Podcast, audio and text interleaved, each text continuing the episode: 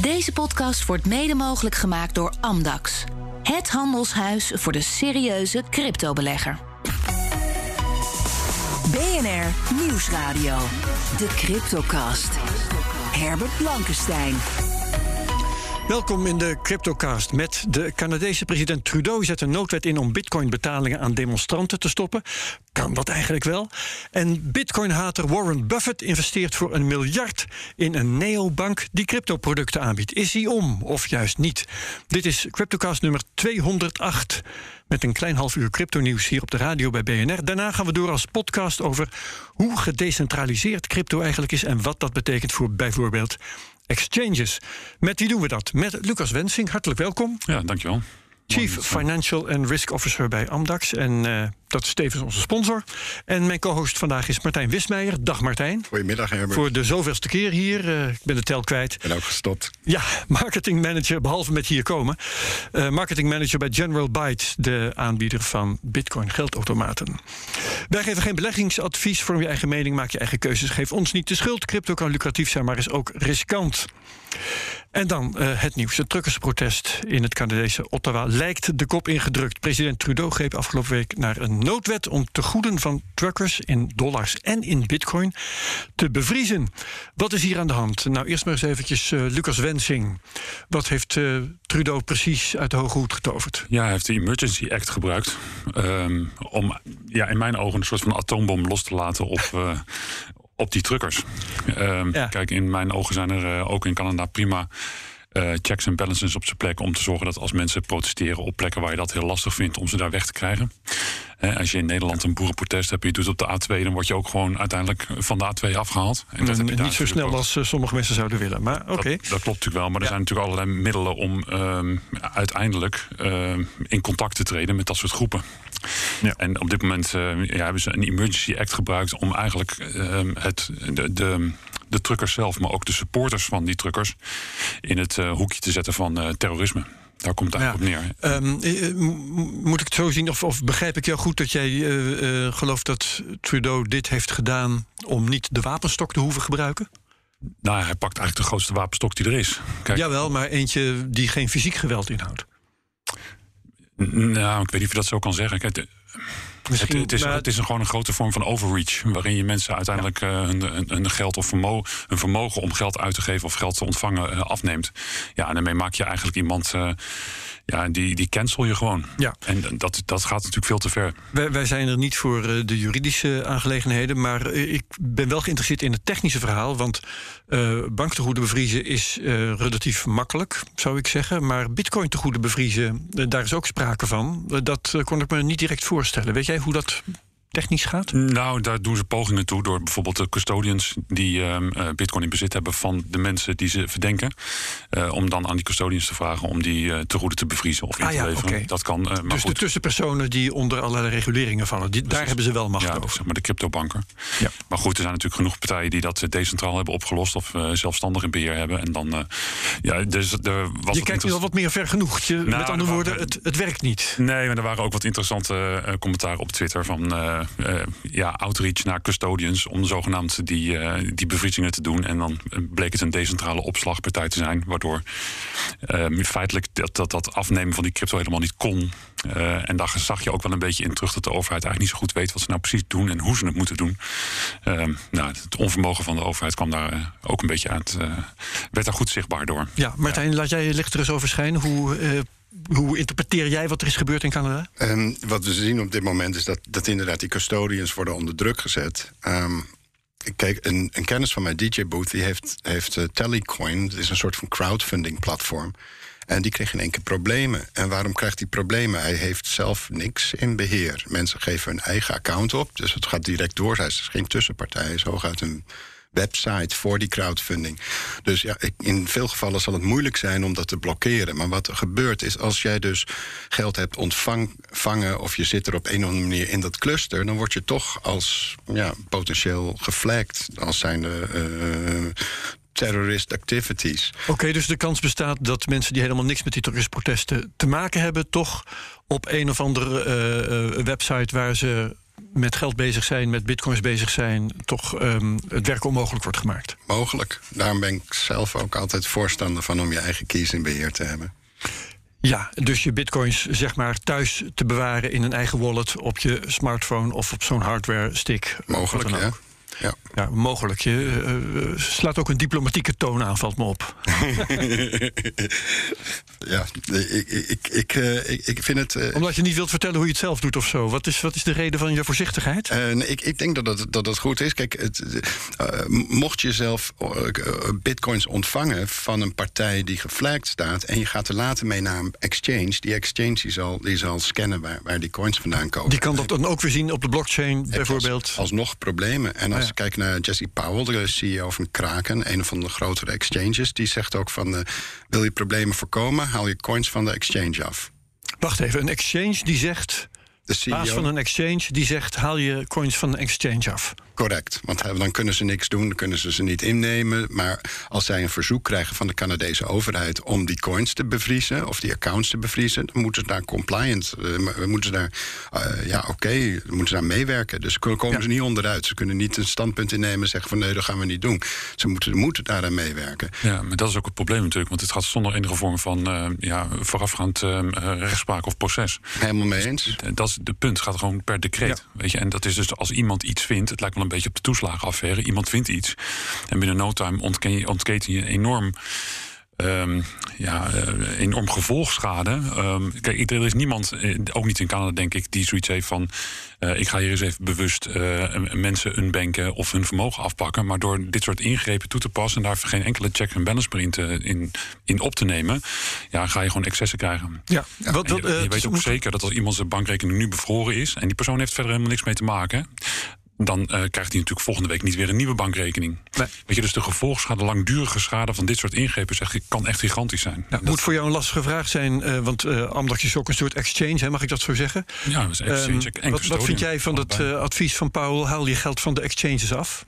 Nou, ik, als zo'n decreet speelt, dan lijkt me dat wel een goed idee. Ja, en daarmee bescherm je ja. natuurlijk je klant. Speelt in Nederland niet, wel in Canada, maar in Canada zou je zeggen, doe dat maar. Ja, lijkt me verstandig, ja. En dit in, uh, in Nederland en in Europa speelt het nu niet. Ik denk dat op zich onze checks en balances ook goed in, op zijn plek liggen. Maar laten we wel wezen met de hele komst van CDBC's. En de, Central Bank Digital Currencies. Ja, en de toekomstige wet en regelgeving die ook in Europa gaat gelden... Uh, is het niet zo dat het risico op dit soort praktijken in Europa kleiner wordt. Ik denk dat eerder gezegd dat het groter wordt. Dus overreach uh, kan ook in Europa zeker plaatsvinden. Ja, dus jij voelt je ongemakkelijk uh, bij het gedrag van de autoriteiten ook in Europa? Nou, het wordt te gemakkelijk omdat te misbruiken.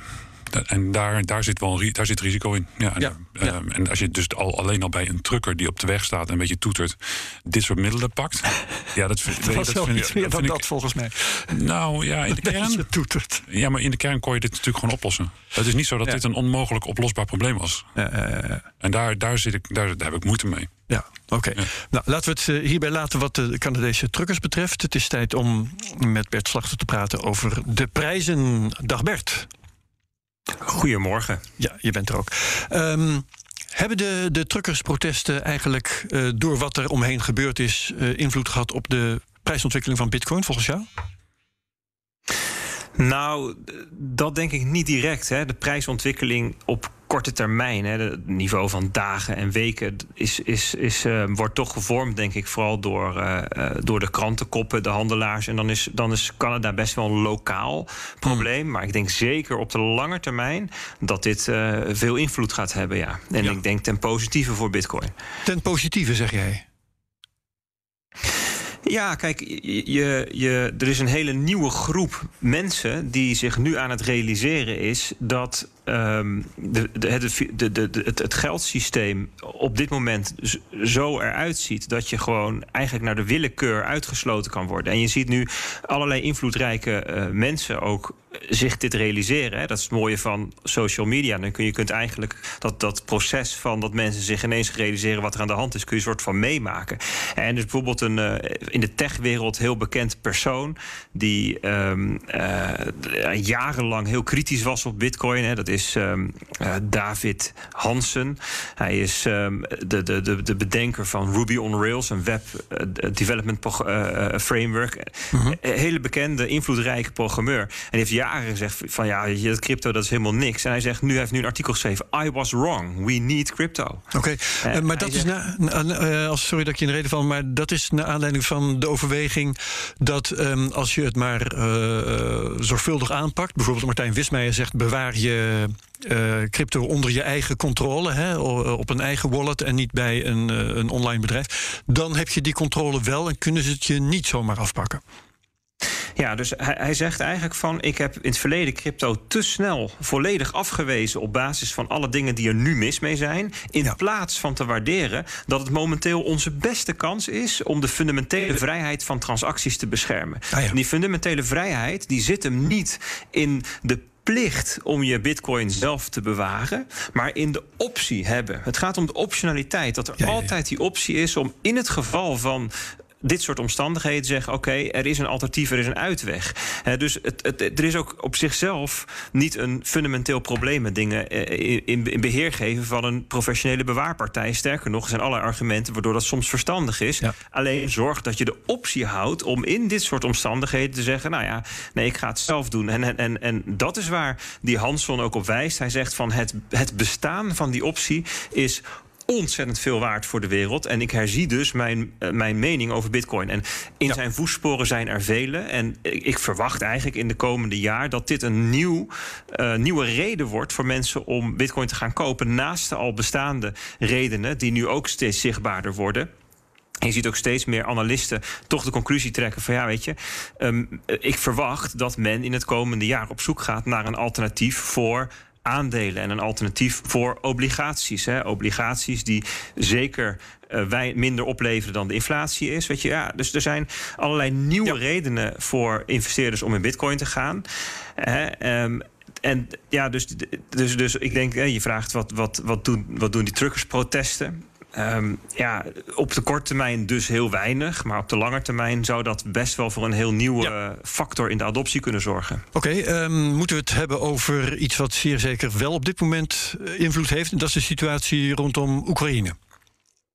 Ja, beslist. Want ja, de koersen dat, dalen. Dat, dat, nou ja, alle financiële markten die moeten zich nu aanpassen aan de nieuwe situatie. Hè. Heel veel in, was natuurlijk al wel ingeprijsd omdat er dingen werden verwacht. Maar ja, nu zie je dus toch. En dan zie je best wel gekke dynamieken ontstaan. Hè. Bijvoorbeeld even een voorbeeldje van de traditionele aandelenwereld. Hè, dus er komen dan waarschijnlijk sancties. Nou, dat betekent waarschijnlijk dat de, de olieprijs zal stijgen. Um, en dat is uh, voor allerlei sectoren slecht, maar dat is hartstikke goed voor Shell. Dus dan zie je dat, in een, dat, dat, dat op, de, op de AEX, die staat nu in het groen, want Shell is een hele grote factor in de AEX. Dus dan zie je ja. eigenlijk dat de hele interessante, via een aantal stappen, um, uh, de, de, markt zich aanpast hierop. Nou ja, als je het hebt over hogere olieprijs, dan, dan, dan betekent dat ook langer of hogere inflatie. Nou ja, dat zegt dan weer wat over de kans van hoe gaat dat monetair beleid veranderen. En dat zegt weer wat hoe gaan mensen om met tech-aandelen en dus ook wel met bitcoin. Dus voor de korte levert dit wel wat verkoopdruk op voor bitcoin. Vooral van de spelers die um, bitcoin zien als risk-on asset. Maar die groep die wordt steeds kleiner, want die groep heeft eigenlijk in de afgelopen paar maanden al verkocht. Dus we zien ook dat het effect op bitcoin ja, steeds beperkter wordt. Hmm. En dat ondanks al dit soort spanningen en, en, en uh, dus, dus negativiteit in de markt, staat Bitcoin eigenlijk op hetzelfde niveau als drie, vier en vijf weken geleden. Ja. En dus, dus onze originele hypothese van jan, begin januari was: we gaan ja, een aantal maanden zijwaarts, die lijkt wel redelijk uit te spelen. Ja, uh, voor dit moment, uh, voor de korte termijn, zou ik nog van je willen weten hoeveel lager kan het nog? Niet lachen, ja, Martijn. Dat is, altijd, dat, is, dat is altijd de vraag. Um, ik, ik, ja, er is, er is best wel een scenario denkbaar dat dit het ook weer eventjes geweest is qua laagte. En dat we nu mm. weer wat gaan stijgen. Hè. Maar um, ik de, laat, laat het zo zeggen, deze, deze range die is intact zolang we boven de 33.000 dollar blijven. Dus okay. dat zou nog naar beneden kunnen. Ja. Ja. Is er verder nog goed nieuws eigenlijk voor Bitcoin, voor crypto? Nou ja, zoals ik net vertelde, zijn er dus uh, heel grote groepen. Um, investeerders die eigenlijk nu op basis van uh, andere argumenten uh, naar bitcoin aan het kijken zijn. Hè? Dus als alternatief voor obligaties, alternatief voor aandelen, als alternatief op ehm, een, een, een, een, rekening die bevroren kan worden. En, ehm, eh, en naast bijvoorbeeld het, het, het, narratief vorig jaar van mensen in El Salvador die geld naar huis willen sturen. Hè. Is ook weer een heel andere manier om naar Bitcoin te kijken. Ja, en, en ik denk dat dat, eh, daar zien we de berichten dagelijks en wekelijks van, van binnenkomen. Van, van banken, financiële instellingen die er meer mee gaan doen. En uh, bedrijven die er meer mee gaan doen. Ik vind dat betreft wel een heel interessante. Die zal ik nog even met jullie delen. Er is een, um, uh, een, een bedrijf, heet Coinmetrics, die een analysebedrijf. En die zoekt elk kwartaal uit hoeveel Amerikaanse beursgenoteerde bedrijven in hun kwartaalrapportage um, iets over Bitcoin zeggen. Hm. En dat waren er vorig kwartaal zo'n 60, kwartaal daarvoor ook. En het waren er dit kwartaal 150. Dus er is een hele grote sprong van blijkbaar toch bedrijven die ook uh, Bitcoin in hun uh, in hun schatkist hebben. Ja. dus ja, er zijn allerlei aanwijzingen dat de adoptie gewoon uh, onverminderd doorgaat. Ja, dat, dat kan soms maanden duren voordat dat in de prijs te zien is. Maar de verwachting is zeker later dit jaar dat we dat weer gaan zien. Ja, goed. Dankjewel voor je prijsanalyse. Bert Slachter, analist van de digitale nieuwsbrief Bitcoin Alpha. En meer is te zien op de site bitcoinalpha.nl. Uh, gaan we verder uh, over het nieuws. Ik had het al aangekondigd. De investeerders Warren Buffett en Charlie Munger, ze werken samen in Berkshire Hathaway, um, die hebben 1 miljard dollar gestoken in de grootste digitale bank van Latijns-Amerika, Nubank. En Nubank biedt hun klanten ook Bitcoin-producten aan. Dat leidde tot uh, berichten als Warren Buffett is om, want tot dan toe had hij Bitcoin voornamelijk gedist. Lucas, hoe um, interpreteer jij deze stap van Buffett en zijn bedrijf? Ja, nou, ik, ik denk dat het een beetje uit de crypto-community komt om dit dan weer te hypen als een bericht dat uh, Warren Buffett in één keer in crypto is gestapt. Maar dat is echt niet het geval hoor. Nou, wat mij opviel, hij heeft uh, eh, 1 miljard gestoken in die Nubank. Uh, ja. Als ik het goed heb begrepen, heeft hij daarvoor Visa en Mastercard verkocht. In elk geval een hoeveelheid aandelen in die bedrijven. terwijl die toch ook niet kinderachtig bezig zijn met crypto. Dus ik dacht, het is wat dat betreft bedrijven die iets doen met crypto voor een bedrijf dat iets doet met crypto. Uh, met andere nou, woorden, ik, ik, zie, ja, ik, zie het wat an, ja, ik zie het wat anders. Kijk, die, die hele neobank-ontwikkelingen, dat is natuurlijk een, uh, iets wat eigenlijk niet van gisteren is. Uh, in Nederland hebben we het mooie Bunk-voorbeeld als echte neobank zijn er wereldwijd. Die doen volgens mij niks met crypto. Die doen niks met zijn wel nou, ne neobanken, uh, dat is een ander begrip. Hè. Dat zijn banken die gaat ook niet over crypto. Dat is, uh, nee, precies. Dat zijn banken die um, vooral online opereren. Precies. Online opereren, geen fysieke vestigingen meer hebben. Het moet hebben van betere klantenservice, betere technologie. Um, nou ja, en, en toegankelijkheid via apps. Weet je, dat zijn, dat zijn neobanks. Er zijn ja. zo'n 250 van wereldwijd nu actief. Uh, Nubank is inderdaad een interessante grote speler in Latijns-Amerika. Er wonen zo'n 210 miljoen mensen in Brazilië. Um, daarvan is een groot gedeelte jong. Uh, het traditionele bankenstelsel in Brazilië is ook uitermate ondermaats. Uh, dus de, ja, wat de consument daar wil versus wat er te krijgen is, daar zit een hele grote afstand tussen. En de, in Nubank vult dat in met moderne technologie, uh, ja, specifiek voor de hele grote relatief jonge doelgroep. Het is, uh, het is ook niet de allerjongste doelgroep, maar een, een, een, een, doelgroep van jonge mensen met vermogen en ook die, een, uh, ja, die iets nieuws willen. Ja. En zij verdienen voornamelijk hun geld met een creditcard, waar eigenlijk in maandelijkse terugbetalingen wordt afbetaald op alles wat je koopt. En dat, zit, dat is het verdienmodel van, van Nubank. Ja. Maar jij ziet dit dus als bitcoin-neutraal? Nou, je kan via Nubank ook een ETF, een, een bitcoin-ETF aanschaffen. Maar het is toevallig een van de extended products die ze hebben. Uh, en het, dat, het is niet zo dat Nubank nou een cryptobank is of zo. Helemaal niet. Nee, nee, nee. nee. Um, Martijn Wismeijer, eh, de tweede man van uh, Warren Buffett, ik noemde net zijn naam, Charlie Munger, die nam de gelegenheid zelfs te baat om nog eens te zeggen dat uh, crypto eigenlijk gelijk te stellen valt met een geslachtsziekte. Ja, de vorige keer was het red poison, geloof ja, rattengif, ja. maar, um, is het ook genoemd door. Ja, ja. Dus, weet je, ja, je, als je die man ziet ook, het is een wat oudere man. hij is fris, verschrikkelijk oud, hij is tegen de negentig volgens Precies, en hij, hij investeert alleen maar in bedrijven die... die Niet alleen Buffett, maar ook die Munger. Ja, met wat hij snapt. Dus hij, doet, hij investeert alleen maar in bedrijven waar hij, waar hij het product van snapt. Dus hij doet geen tech stocks en ja, bitcoin doet hij ook niet. En ja, zoals Lucas al zei, ik denk niet dat, dat hij dit heeft gedaan, die investering in, eh, om exposure in crypto te krijgen. Ik denk dat het gewoon is dat, omdat het een bank is. En dat had hij vroeger ook al. Dus, ja, uh, ja. dus uh, de veronderstelling, die zag ik voorbij komen in de cryptomedia... dat Warren Buffett nu crypto was gaan snappen? Nee, nee, nee. nee, nee, nee, nee. nee maar die Munger heeft wel mooie dingen gezegd. Hè? Dus uh, eh, sowieso zei hij... I wish it had been banned immediately, toen het Ja, ja, ja. kwam. Het is een disease. En I admire the Chinese for banning it. Ja, precies. Wat ze trouwens niet hebben gedaan, eh, althans niet compleet. Nee, en, eh, en daarna zegt hij erbij... ehm, en dat ze daar een CDBC voor in de plaats hebben gelegd. Nou, nogmaals aangevende dat hij dus eigenlijk niet goed begrijpt... Wat ook geen crypto is. Ja, En daarna zei hij als allermooiste... we hebben al een digital currency en dat heet een bankrekening. Dus, Deze man, die, ja, dit is gewoon een, eh, ja, een mastodont. En dat is prima. Maar dit- dit- we moeten helemaal niet naar die man luisteren of kijken. Dit, de, de, hij is niet het signaal van de verandering. Nee, dan is dat rechtgezet. Mooi zo. Eh, we gaan het nu nog eventjes hebben over wat we straks gaan doen. Want eh, op deze eh, uitzending volgt een podcast... waar iedereen naar keuze wel of niet naar kan luisteren. We gaan het daarover, daar hebben over centrale partijen in crypto. Mm, nou ja, eh, Lucas, eh, Amdax is, is, is zo'n partij. Hè? Het, het eh, ritselt van de bitcoin-wisselkantoren en exchanges en dergelijke.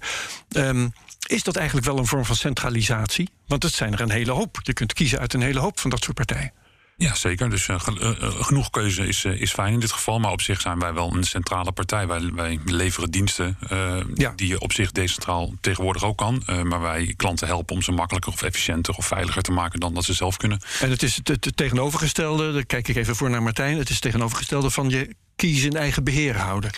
Ja, En alles in een eigen wallet hebben. voor sommige mensen is het eenvoudiger of eh, prettiger... of misschien wel vereist dat, dat, dat een third party daarmee helpt. Ben jij, jij bent heel erg voor het zelf bewaren, maar ben jij het ermee eens dat ehm, eh, de, je kies uit handen geven voor sommige mensen in elk geval best wel veilig eh, zou kunnen zijn, omdat ze Ik denk onhandig eerder- zijn daarmee? Voor bedrijven eh, is, het, eh, is, het, is het zeker eh, wel goed. Ehm, omdat alles bij één persoon neerleggen is gewoon geen goed idee. Voor, voor mensen, ja, ik weet het niet, misschien vermogenden... en die het niet zo goed begrijpen. Maar ja, dan als je niet begrijpt welk product je aanschaft... dan zou je het eigenlijk niet moeten doen. Maar soms zijn er mensen die eh, begrijpen op zichzelf Bitcoin wel, maar die hebben dan een vrouw en kinderen. En die willen zichzelf in ieder geval van verzekeren dat als ze toevallig overlijden, dat, Dat de vrouw en kinderen toegang toe hebben. Dus je, je moet best wel dingen op zijn plek leggen buiten dat je je eigen begrip op orde hebt. Dus Ja. nou, er zijn allerlei redenen voor. Plus en, En daar gaan we het straks eh, over hebben, eh, plus nog veel meer. Eh, en hier gaan we het voor dit moment op de zender bij laten. Tot zover de Cryptocast op BNR. Dank aan Lucas Wensing van Amdax, Martijn Wismeijer van General Bytes. We zetten het gesprek voort in de podcast. Wie meegaat, hartelijk welkom. Wie afhaakt, ook prima. Heel graag tot volgende week bij de Cryptocast op BNR.